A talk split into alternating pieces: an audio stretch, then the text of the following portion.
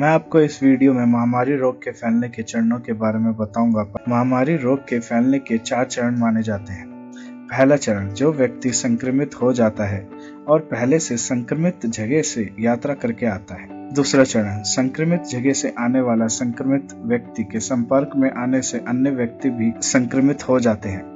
तीसरा चरण, सामुदायिक प्रसार इस चरण में संक्रमण का स्रोत ट्रेस करने नहीं हो पाता है और संक्रमित व्यक्ति का कोई यात्रा इतिहास भी नहीं होता। इस स्तर पर रोग अधिक संक्रामक हो जाता है और नियंत्रित करना मुश्किल होता है। चौथा चरण इस चरण में संक्रामक रोग बेकाबू हो जाता है और पूरे देश में संक्रमण के छोटे छोटे प्रमुख स्थान बन जाते हैं। केवल चीन ने इस चरण का अनुभव किया है, जब संख्या अचानक तेज़ी से बढ़ने लगी। किसी भी वायरस के संचरण की दर की गणना आर नोट के माध्यम से की जाती है। आर नोट का मतलब एक संक्रमित व्यक्ति, कितने अन्य व्यक्तियों की औसत संख्या को संक्रमित कर सकता है। डब्ल्यूएचओ के अनुसार, सामान्य फ्लू के लिए आर नोट वैल्यू एक है, लेकिन नए वायरस सार्स टू की आर दो से दो दशमलव पाँच तक मानी जा रही है। इसका मतलब है कि एक संक्रमित व्यक्ति वायरस को दो से चार अन्य व्यक्तियों को फैला सकता है। आरनोट स्थिर नहीं होता। यह राज्य अधिकारियों द्वारा वायरस के प्रसार की जाँच के लिए किए गए उपायों पर निर्भर करता है। आरनोट अमेरिका, इटली, स्पेन, चीन जैसे देशों में दक्षिण कोरिया, सिंगापुर की तुलना में बहुत अधिक था, जिन्होंने वायरस के प्रसार को रोकने और उसके बड़े स्तर पर जाँच करने जैसे बड़े कदम सही समय पर उठाए। पोस्ट पीक अवधि क्या है? देश में महामारी के स्तर को पर्याप्त निगरानी के साथ नीचे लाना पड़ता है। जहाँ स्वास्थ्य प्रणाली संक्रामक रोग का उपचार करके उसे रोक सके। महामारी के कंट्रोल करने के बाद के समय को पोस्ट पीरियड कहते हैं। हालाँकि यह अनिश्चित होता है कि महामारी दोबारा नहीं आएगी और इसलिए देशों को दूसरी लहर के लिए तैयार रहना होता है।